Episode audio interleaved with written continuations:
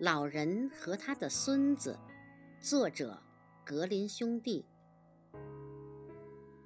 从前有一个老人，他几乎拿不住饭碗，总把汤洒得到处都是。儿子和儿媳便把他赶到墙角去吃饭。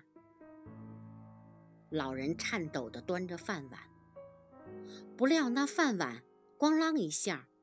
掉在地上打碎了，儿媳便给他弄了一个破木头碗。